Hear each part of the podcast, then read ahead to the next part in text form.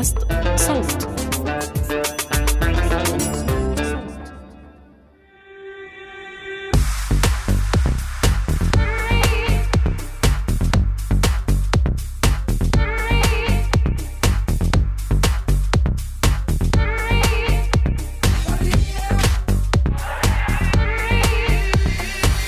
تحياتي أستاذة تالا.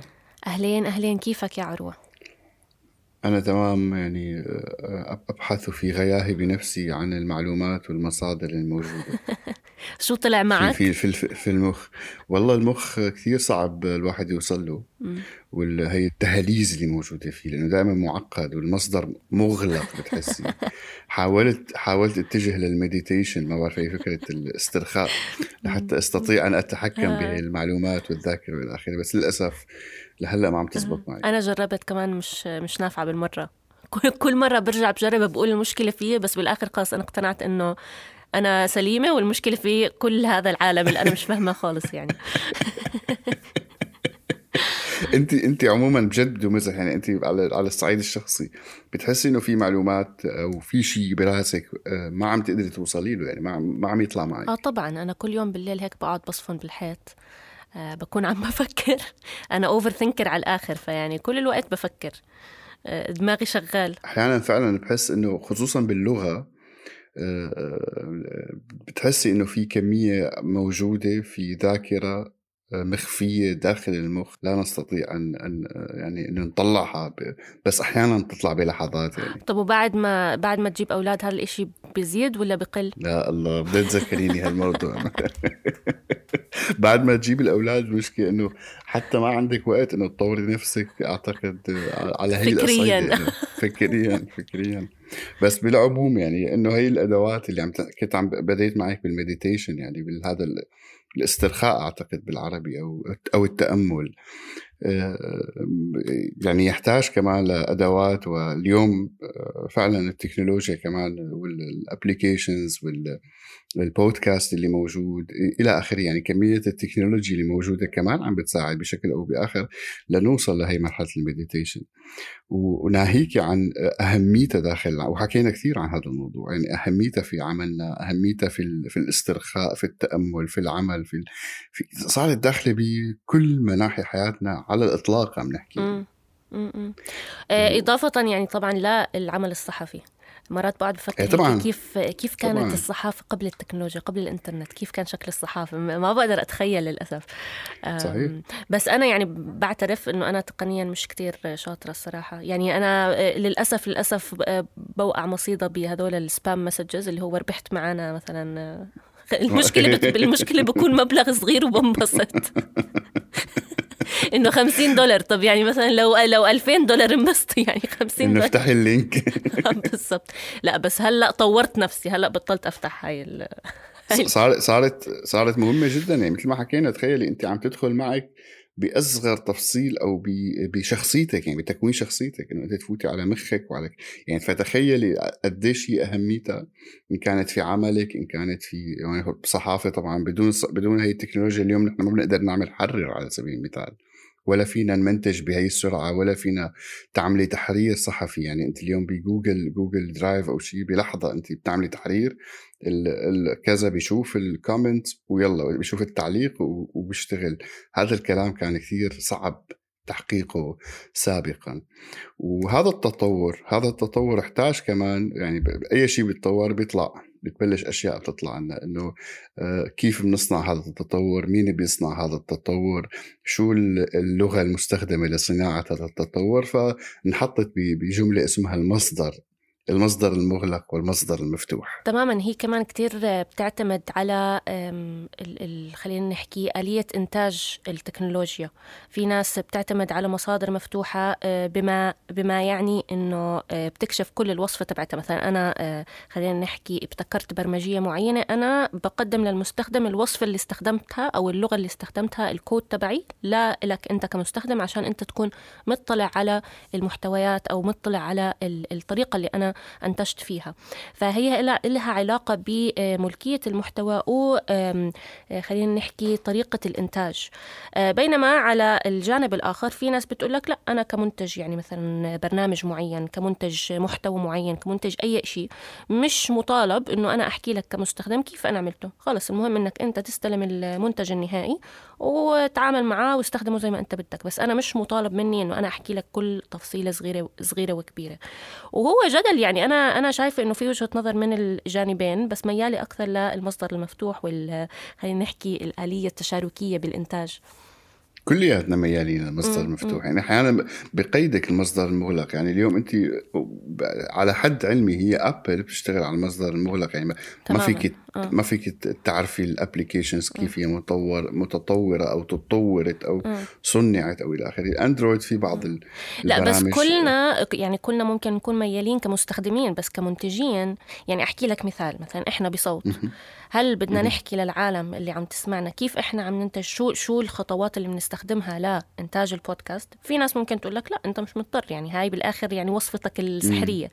بس إحنا ميالين المصدر المفتوح، والدليل هو إنه أنتجنا بودكاست كواليس صوت اللي هي بناخد المستمع معنا خطوة بخطوة كيف إحنا بنطلع المنتج النهائي اللي هو برنامج أنت بتقدر تسمعه، لأنه من آمن إنه هي بالعكس يعني طريقة العمل هي عملية تراكمية، ومهم إنها تتطور عبر دوائر مختلفة مش بس ضمن دائرتنا إحنا كصوت. صحيح. بتعرفي مين اخترع المصدر المغلق في العالم العربي؟ للشوام ما بيخلوك تعرفي كيف بيعملوا الحلويات مثلا. هذا سر، هذا سر البروكار كيف بينعمل، الخزف كيف بينعمل. فبيقول لك نحن كنا بسوريا بنقول الشوام دائما مسكر، يعني ما ممنوع، مسكرين على حالهم. حتى الفول كيف بينعمل المصدر تبعه مغلق، ما شو الكمية.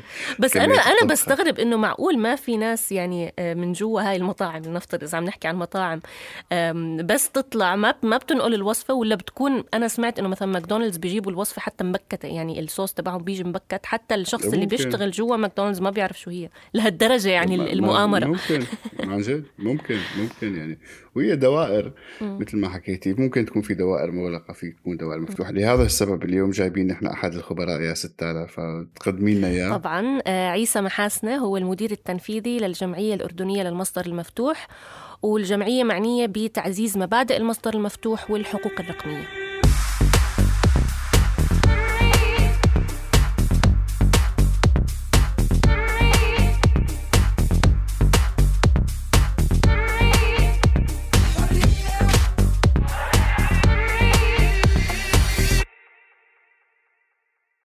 مرحبا عيسى، أهلا وسهلا فيك، ومبسوطين أنك قدرت توصل للمكتب وتزوره، وإحنا عن بعد، بس يعني هيك زرته بدلا منا. شكرا كثيرا وأهلا فيكم جميعا والمستمعين. مرحبا عيسى، أتمنى أنه أنت تكون هيك اليوم مصدر مفتوح بالنسبة لنا، وكتاب مفتوح، أكثر مصدر مفتوح لكم اليوم.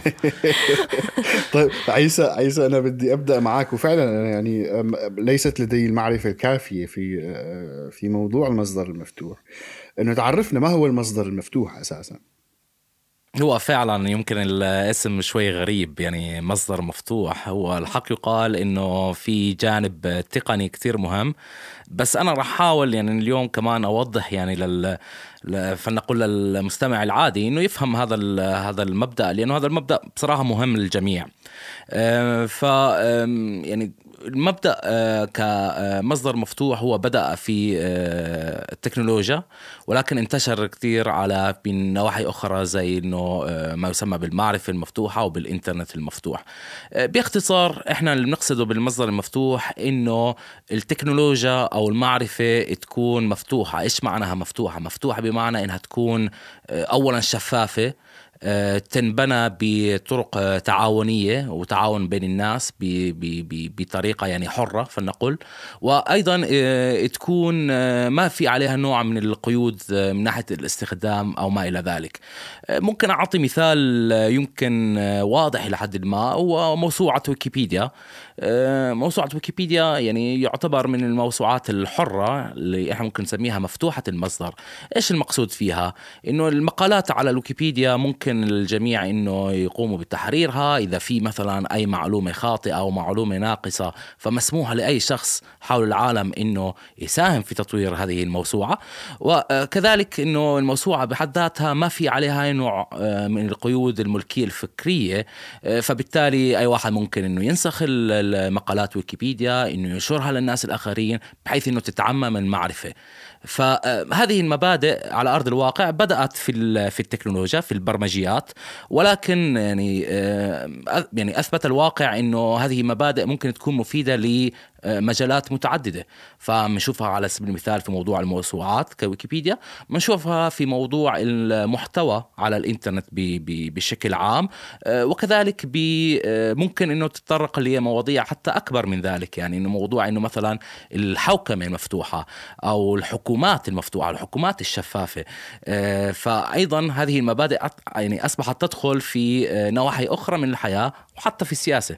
طب أنا بس عفوا لو بدي أسألك وروح على المكان البرمجي أكثر، يعني إحنا اليوم دائما نسمع على الأوبن سورس، يعني بس حقيقة يعني اللي ما له مهتم في أو ما عنده معرفة تقنية ما بيكون عنده اطلاع كافي بس، ولكن المقلق دائما بالأوبن سورس إنه هو لا يوجد فيه خصوصية كبيرة. يعني دائما البرامج اللي أنت بتنزلها اوبن سورس بتسألك انه تسمح لي شوف معلوماتك ومكانك الديتا تبعك الى اخره. هل هذا يعني صحيح او لا؟ هو وممكن تعمل مقاربة مثلا ما بين اندرويد واي او اس عشان كمان يكون في عندنا مثال واقعي بناء على سؤال عروة. نعم، هو هذا هو يعني رأي خاطئ واستنتاج غير صحيح. على ارض الواقع احنا لازم نفرق بين آلية عمل البرنامج أو تطبيق، وهذا ما نقصده عادة بالمصدر المفتوح، إنه آلية عمل البرنامج، كيف البرنامج أصلاً انكتب وكيف البرنامج تم تطويره من قبل مطوري البرنامج، هذا تم بعملية إنه شفافة ومعروفة للجميع. المقصود إنه أنا كمبرمج عندما أستخدم برمجية مفتوحة المصدر بإمكاني الاطلاع على إحنا بنسميه الرمز المصدري، بمعنى إنه الأوامر التي كتبت عن طريق البرنامج، ورح أعرف بالضبط كيف إنه هذا البرنامج عم بيتعامل مع بياناتي ومعلوماتي. يجب أن نفرق بين هذه الفكرة، وهذه فكرة جيدة وموجودة في المصدر المفتوح، وبين فكرة إنه البيانات أو بيانات الشخصية إنه تكون متاحة للعلن. على أرض الواقع ما نعرفه أن البرمجيات مفتوحة المصدر هي بالعكس هي صديقة أكثر لخصوصية المواطنين وخصوصية المستخدمين بشكل عام، لسبب بسيط، لأنه ما في أي فلنقول إنه ما في أي طرق غير معروفة من ناحية إنه كيف البرنامج يعمل. إيش المقصود؟ المقصود إنه أي حد عنده خبرة في الأمن الرقمي وعنده خبرة في الخصوصية ممكن إنه يطلع على البرنامج وكيفية تم كتابة البرنامج حتى يضمن 100% إنه هذا البرنامج ما عم بتجسس مثلا عليه.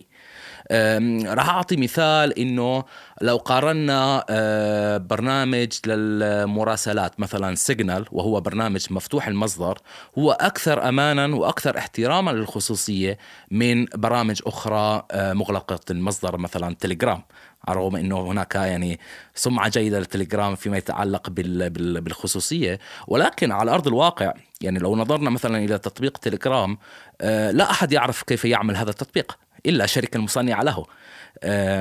وممكن حتى ندخل إنه بالعلاقات المشبوهة للشركة التي صنعت تليجرام مع بعض الحكومات. ولكن ما نعرفه بالمقابل إنه سيجنال الرمز المصدري موجود، أي أن كل عمليات التي تقوم بها البرنامج من ناحية تشغيل ومن ناحية استخدام فهي معروفة ومتاحة للعلن، ونحن كمبرمجين كخبراء يمكننا أن نطلع عليها. وهذا يضمن ليست فقط احترام الخصوصية، يضمن أيضا أمان أكثر. فيما يتعلق مثلا بأنظمة التشغيل، فمثال أندرويد ومثال آي أو إس، يعني هو في هذا المجال أيضا أندرويد كنظام تشغيل هو مفتوح المصدر، نحن نعلم كيف يعمل هذا النظام. هذا لا ينكر أنه نظام تشغيل آي أو إس بسبب أن الشركة المصنعة لها اللي هو أبل في هذه الحالة مهتمة بقدر ما بالخصوصية، فيمكن أن تضيف بعض خلينا نحكي على الوظائف أو المهام المتعلقة بالخصوصية داخل نظام التشغيل.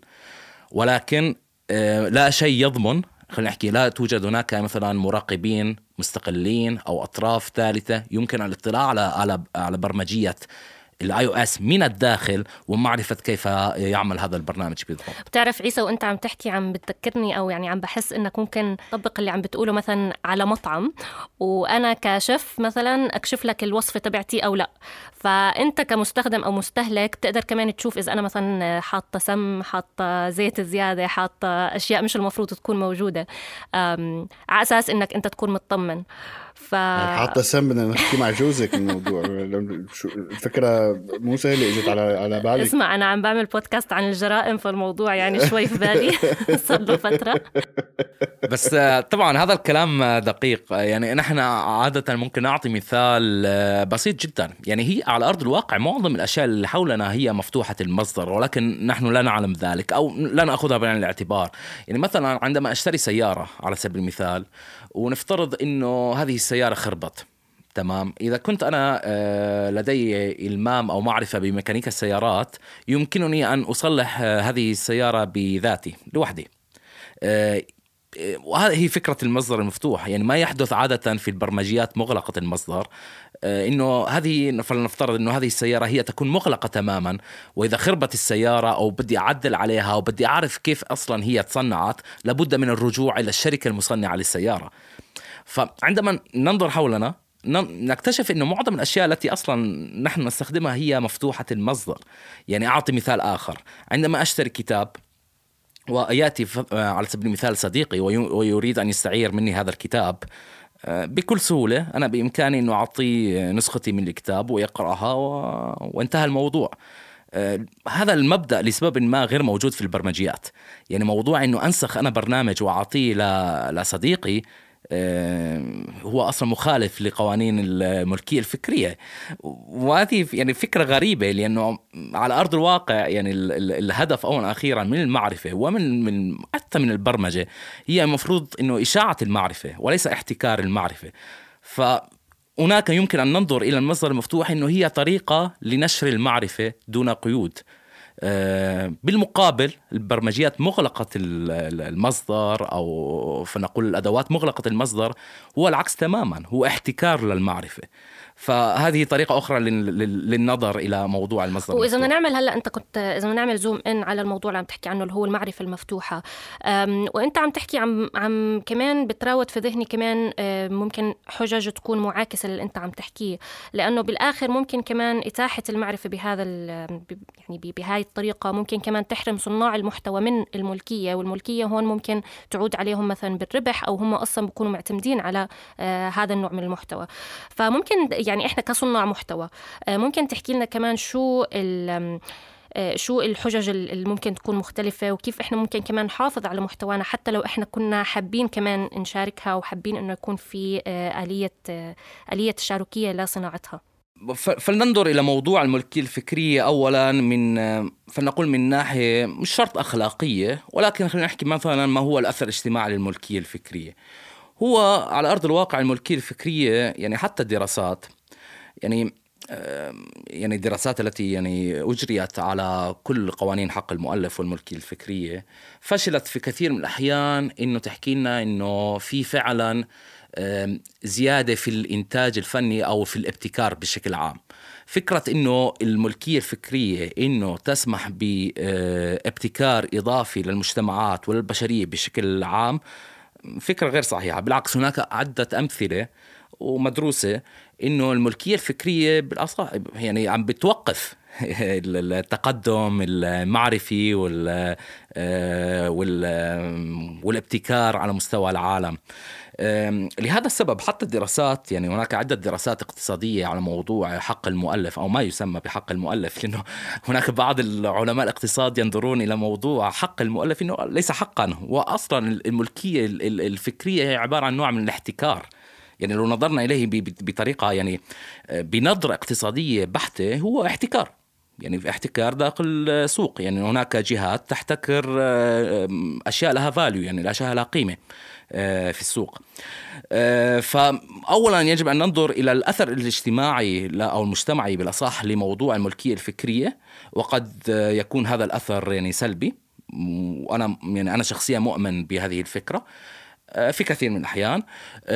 يعني هناك مثال يعني طرح يعني في العوامل أو في العام السابق مع جائحة كورونا على موضوع إنه براءات الاختراع المتعلقة بالمطعوم، يعني لا تتخيلين يعني كم حدث هناك تأخير، وأيضا يعني منع بعض دول العالم الثالث من الحصول على مطعوم بسبب أن هناك بعض الشركات كانت تحتكر هذه المعرفة.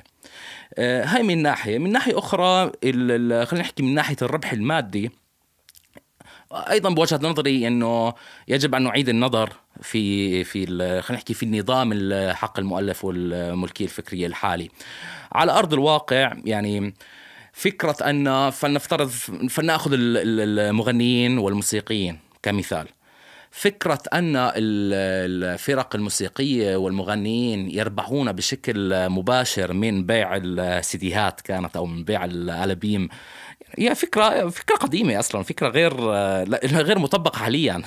يعني في أحسن الأحوال يعني يمكن هناك نوع من الربح عن طريق مثلاً تطبيقات زي أنغامي وسبوتيفاي، لا تأخذ النسبة الأكبر هي كتطبيقات، وتعطي يعني فعلا للمغنيين والفنانين يعني النسبة الأقل. فحتى يعني فكرة الربح المادي حاليا عن طريق يعني موضوع المحتوى وموضوع الإنتاج الفني والإبداعي يجب إعادة النظر فيه. يعني ما يمكن بصراحة يعني الجزء الأكبر من الربح المادي ممكن أن يأتي بطرق أخرى، مثلا إنه الفرق الموسيقية مثلا ممكن أن تبيع تذاكر لحفلاتها، وبيع التذاكر ليس مربوطا بالملكية الفكرية، مربوط بالأداء أكثر طبعا. بس أنت هون بالحالة عم تستخدم يعني المصدر أو المساحة هي كوسيلة تسويق بس، ولكن هذا بيقودني لسؤال، طب معناته شو هي رخصة المشاع الإبداعي يعني اليوم؟ رخصة المشاع الإبداعي يعني هي فعلا هي تدخل في لب هذا الموضوع. المقصود فيها إنه نحن عندنا نظام للكوبيرايت لحق المؤلف حول العالم. رخصة المشاع الإبداعي أو بالإنجليزي Creative Commons تسمح للفنانين للمبدعين لأي حدا إنه عنده أي إنتاج محتوى أو إنتاج فني إنه يسمح للناس الآخرين بإنه يستخدموا أعمالهم. يعني فلنفترض أنا مصور عندي صورة صورتها بالكاميرا تبعيتي، هلا بحكم القانون أنا عندي ملكية كاملة هذه الصورة، أو ما يسمى بكل الحقوق محفوظة أو جميع الحقوق محفوظة عادة ما هذا من أقرأ. عن طريق استخدامي لرخصة المشاع الإبداعي أو الكرياتيف كومنز أنا بإمكاني أسمح للناس الآخرين أنهم يستخدموا صورتي، فبتصفي أنه هي بعض الحقوق محفوظة. يعني أنت يمكنك أن تستخدم الصورة التي صورتها، وهذه الصورة تبقى يعني مرتبطة في أنا كشخص، يعني يجب أن تذكر إنها صورة أنا التقطتها وأنا كنت الفنان مثلا خلف هذا العمل، ولكن أنا بسمح لك باستخدام الصورة بالطريقة التي تراها مناسبة. طبعا هناك بعض الأنواع الأخرى من الرخص، يعني المشاع الإبداعي تنضم تحتها عدة رخص، منها حسب كمية الأمور التي أنا أسمح بها كمؤلف أو كفنان. فإذا أريد مثلا أن أسمح لك أنك تستخدم هذه الصورة ولكن ما تعدل عليها فهذا يمكن، أو مثلا أنه يمكنك أن تستخدم هذه الصورة أو ما تطلع ربح فأيضا هذا ممكن. فهناك يعني هذه وسائل نسميها وسائل قانونية وأدوات قانونية تسمح للمؤلفين بأنهم يتخلوا بين قوسين إلى جزء من حقوقهم المذكورة في قانون حق المؤلف، ولكن بالمقابل يسمح بالعمل الفني بأن ينتشر بسرعة أكثر حتى بدون وجود رخص. نحن ما نراه على أرض الواقع أن فلنفترض مثلا الفرق الموسيقية المتعلقة بالموسيقى البديلة بيطلعوا ألبوم جديد، تمام، في نفس اليوم اللي بيطلعوا ألبوم جديد بيطلعوا كل الأغاني MP3 فايلز، ملفات MP3 أونلاين. إيش السبب؟ السبب أولا أخيرا المؤلف عندما يؤلف أي عمل أو مصنف فني فالهدف منه إنه هذا المؤلف يعني هذا العمل والجهد الإبداعي إنه ينتشر بين الناس، ف رخصة المشاعر الإبداعية تسمح بذلك. تسمح لي بس عيسى، أنت عم نحكي طبعا على نقطة واحدة بمجال واحد، خلينا نقول الفني والأدبي والثقافي وإلى آخره، بس ولكن كمان في خطورة أمنية من يعني على من الناحية البرمجية وإلى آخره، حتى على المجال الصحافة، أن يستخدم المحتوى أو البرنامج في طرق، وواجهناها هاي في العالم العربي خلال الفترات الماضية من بعض تنظيمات إرهابية كانت موجودة في العالم العربي استخدمت المصدر المفتوح وسيلة لإيصال أجندة، لإيصال أفكار إلى آخره. يعني بمعنى لو أنا بدي أعطي مثال قريب على عملنا نحن، أنا عملت موسيقى على سبيل المثال أو أغنية أو إلى آخره، فأحد التنظيمات أخذت هذه الموسيقى واستخدمتها للفيديو تبعها لحتى يكون هو عبارة عن سسبنس معين. فبالتالي أنا لا أستطيع أن أحتكر الفكرة بس في مجال واحد، يا أما بدي أفتحها بمعنى أنه هذا القانون موجود، أو بدي أكون واعي لخطورة المسألة هي. لا أرى خطورة في هذه المسألة، يعني هذا رأيي، ورح أحاول أقنعك. يعني نرجع مثلا موضوع البرمجيات مفتوحة المصدر. يعني فعلا أنا بإمكاني هلا أطور برمجية ممكن لتشغيل مقاطع الفيديو على سبيل المثال، ويمكن أنه في المستقبل أنه تستخدم نفس البرمجية من جماعات إرهابية، أو يمكن استخدامها على سبيل المثال فيما يتعلق بالنصب والاحتيال، أو يمكن استخدامها لأي عمل إجرامي. فلنقل نرجع هون أنه إيش المنظومة الأخلاقية اللي بتحكمنا إحنا. وأنا برأيي إحنا على سبيل المثال كمبرمجين في هذا المثال، إحنا مطلوب منا إنه نتقدم في علمنا، نتقدم في موضوع البرمجة. يعني الهدف مني أولا أخيرا كمبرمج أو كعالم أو كفنان، إنه ضمن هذا المجال إنه أنا أتقدم طبعا كشخص، وأيضا المجال الفني أو المجال العلمي أو البرمجي في هذه الحالة إنه تتقدم معي، وهذا أمر طبيعي. يعني من الصعب على سبيل المثال إنه نحكم على علماء ذرة مثل اينشتاين أو فيرمي أو ما شابههم إنه هم السبب وراء انفجارات هيروشيما وناغاساكي. فنكون صريحين، العلماء مطلوب منهم أن يتقدموا في العلم. هل هناك دوما سيكون هناك ناس أشرار وجهات شريرة ستستخدم هذا العلم لأغراض غير مشروعة؟ صحيح، أنا لا أتبنى الرأي طبعا، أنا هذه التساؤلات يعني عم بسألها، يعني كما ذكرت بالأول أنه أنا ليس لدي معرفة كبيرة، بس ولكن ربط المفهومين ببعض. يعني هنا اليوم أمامنا المصدر هو مفتوح لملايين من البشر. هيروشيما كانت محصورة في دول، يعني كانت دولة قامت بهذا الفعل، يعني أمريكا قامت بهذا الفعل الشنيع يعني كما يذكر الآن، وفجر. بس ولكن أنت عم تعطي مصدر مفتوح لملايين من البشر. صحيح، ولكن حتى أبحاث أينشتاين وأبحاث فيرمي وفاينمان وغيره أصبحت منتشرة في العالم. هي يعني من بصراحة من الناحية العلمية نحن نعلم كيف نصنع قنبلة نووية على سبيل المثال. هي يمكن يعني من الناحية النظرية البحتة طبعا هي المشكلة في النوها وفي الاستخدام المواد وما إلى ذلك. فأنا لا أرى أي مانع في ذلك، يعني بالعكس هذا إشي أصلا، هذا ما يضمن لنا بأن العلوم قاطبة عم تتطور وعم تتقدم على المستوى البشرية. يعني هذا المقصود، إنه هذا إشي إحنا منرحب فيه، مع الأخذ من الاعتبار إنه سؤالك كان جيد جدا، لأنه هذا النقاش يحدث حاليا في مجتمعات المبرمجين حول العالم، أن هناك فعلا أن بعض المبرمجين يرون أن يجب أن وضع بعض القيود على البرمجيات مفتوحة المصدر لعدم استخدامها لأغراض سيئة فقط. ولكن المشكلة هون الأخلاقية، من يحدد السيئة من الحسن؟ يعني فندخل في وجهة نظر معضلة أخلاقية أكبر. يعني هل سنسمح الاستخدام على سبيل المثال للولايات المتحدة ولكن لا نسمح الاستخدام لروسيا؟ مثلا ما يدعو له بعض الاشخاص الان نفس الحجه اللي هي بتحكي انه اخترع سكينه او ما اخترع سكينه، بالاخر هي اداه. يعني انا بخترع سكينه واللي بده يستعملها للشر او للخير بالاخر هذا يعني على عاتقه هو كشخص.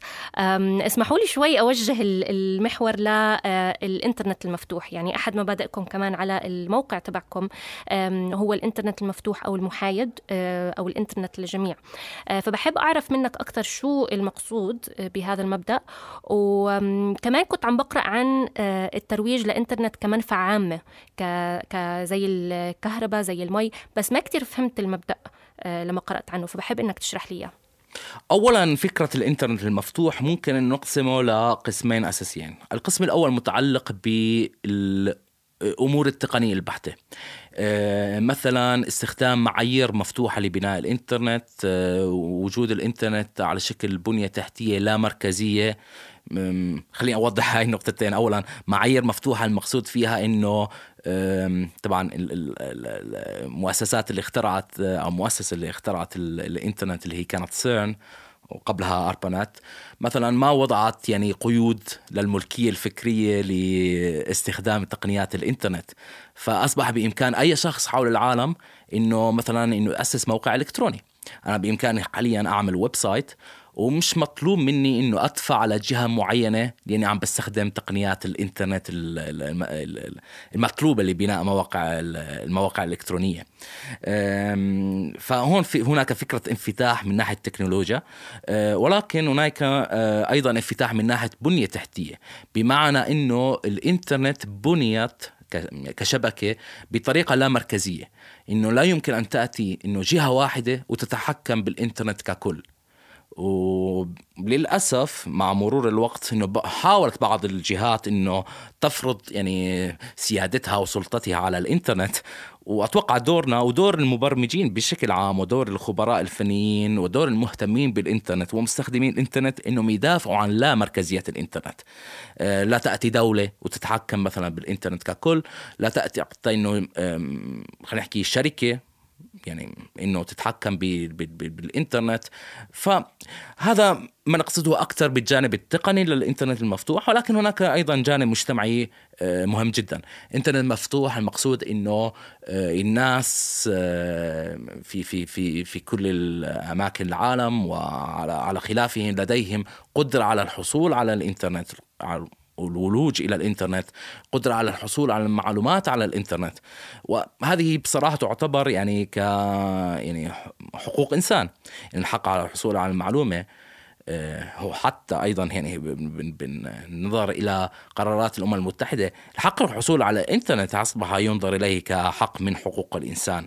وهنا ندخل في الشطر الثاني من سؤالك المتعلق بالمنفعة أو منفعة عامة أو مرفق عام public utility. الإنترنت بسبب طبيعته إنه يعني شأن ما بين حياتنا أو جزء كبير من حياتنا عم بيصير على الإنترنت، لا يمكننا أن لا نعترف بأن عدم حصول بعض الأفراد على الإنترنت وعدم حصول بعض المجموعات على الإنترنت هذا يعني أن سيعيشون ضمن ظروف اقتصادية اجتماعية ثقافية متدنية مقارنة مع من يحصل على الإنترنت.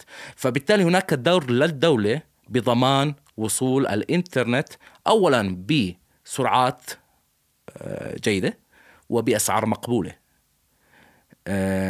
فبالتالي إنه مثل ما يعني كثير من الدول تتحكم على سبيل المثال بالبنى التحتية المتعلقة بالكهرباء أو بالماء، وبعض الدول مثلا أيضا تفرض بعض التسعيرات المتعلقة بالماء والكهرباء لأنه ينظر لها بأنها فعلا مرافق عامة، لابد من أيضا النظر إلى الإنترنت من نفس الطريقة. لأنه يعني أولا أخيرا واجب الدولة باتجاه الإنترنت هو إنه ضمان إنه كل المواطنين عم بينتفعوا من الإنترنت. حتى يصير في انتفاع كامل الإنترنت لابد من أولاً الإنترنت يكون متوفر بمناطق جغرافية واسعة لكل المواطنين لكل الشعب في أي دولة، يكون أيضاً متوفر بسعر يكون قليل، إنه يكون يعني حتى من لا لديه قدرة مادية إنه يجب أن يحصل على الإنترنت سواء عن طريق دعم حكومي أو ما إلى ذلك. وأيضا وهذا جزء كثير كبير إنه لابد من وجود أيضا مهارات رقمية عند المواطنين بحيث انه ينتفعوا من الانترنت. وايضا هذا ايضا دور فالانترنت الانترنت حق وليس امتياز، يعني هذا اهم شيء. بالتاكيد. طب كيف بيتم ابطاء الانترنت يعني خلال المظاهرات؟ او في بعض الدول تم ايقاف الانترنت بالعض، يعني هل الدول هي تستطيع ان تبطئ الانترنت على الدوله بالكامل ولا كيف؟ بالتأكيد هناك يعني دول كاملة لديها فنقول نسخ محلية من الإنترنت. يعني لو نظرنا إلى إيران على سبيل المثال، حتى الصين، يعني هي تعتمد أولا أخيرا أنه هل الدولة نفوذ على شركات الاتصالات أولا، يعني شركات الاتصالات أو الشركات المزودة لخدمة الإنترنت في كثير من الأحيان نعم، يعني يمكن أن تأتي حكومة وأن تلزم يعني شركة الاتصالات مثلا بوقف بعض المواقع الإلكترونية، إما بحكم القانون إما بالإكراه وبالإجبار، يعني خاصة في الدول الدكتاتورية. وهذا ما نظرناه، يعني هذا ما وجدناه أيضا مثلا في الربيع العربي في مصر، يعني في آخر أيام مبارك كان تم انقطاع كامل للإنترنت، يعني بدأ بموضوع تبطيء، موضوع بعدين إلزام كل مزودين خدمة الإنترنت بوقف خدمة الإنترنت عن الناس. ولكن المضحك في الموضوع إنه كل ما حاولت أن تقيد وتضع قيودا إضافية على الإنترنت، الناس راح يكون دائما عندهم طرق بديلة. يعني تريد أن تحجب موقع، الناس عم تستخدم VPN. تريد أن توقف الإنترنت بشكل كامل على دولة كما حدث في مصر، فالناس رجعوا على الدايل أب، صار يحكوا عن طريق التليفون، صار يشبكوا على الإنترنت. فحتى يعني أنا بوجهة نظري يعني كل محاولات السلطات والحكومات بوقف الإنترنت أو بحجب الإنترنت هي على أرض الواقع يعني محاولات فاشلة. أنا خرجت من سوريا، وحد خروجي لم أستطع أن أشاهد اليوتيوب في سوريا، كان محجوب. هو الفيسبوك للأسف. يعني والله يا أبو حميد أو يا أستاذ عيسى أبو العيس يعني موضوع فعلا شيق، ومثل ما حكيت تساؤلات كبيرة وغير واضحة لكل الناس. يبدو أنه يعني خصوصا في العالم العربي أعتقد من الجيد طبعا أنا يعني أقول أنه الإنترنت يتاح للجميع طبعا بكل مصادره، وحتى أحيانا على العمل الصحفي أعتقد له أثر كبير هذا الشيء. يعني لولا وجود الإنترنت اليوم نحن لا نستطيع أن نقوم بهذا اللقاء، حتى البرمجيات الموجودة إلى آخره. والله يعني ما بعرف، أنا الأسئلة عندي يعني توقفت عند الإنترنت. شكرا عيسى كتير، وفعلا يعني كان حديث شيق ومثري، وإن شاء الله نرجع نلتقي. يعني أنا عندي كتير أسئلة الصراحة، بس خلص الوقت عم بيخلص. داهمنا. شكرا. أولا شكرا لكم، بالعكس أنا كتير سعدت أني كنت معاكم اليوم، وبالتأكيد لو يعني ممكن يعني بالمواضيع اللي طرحناها ممكن إنه يعني بدها حلقات كاملة. صحيح. يعني صحيح. يعني فإن شاء الله يعني بالعكس راح أكون سعيد جدا بزيارتكم مرة أخرى إن شاء الله. شكرا يا أبل عيس.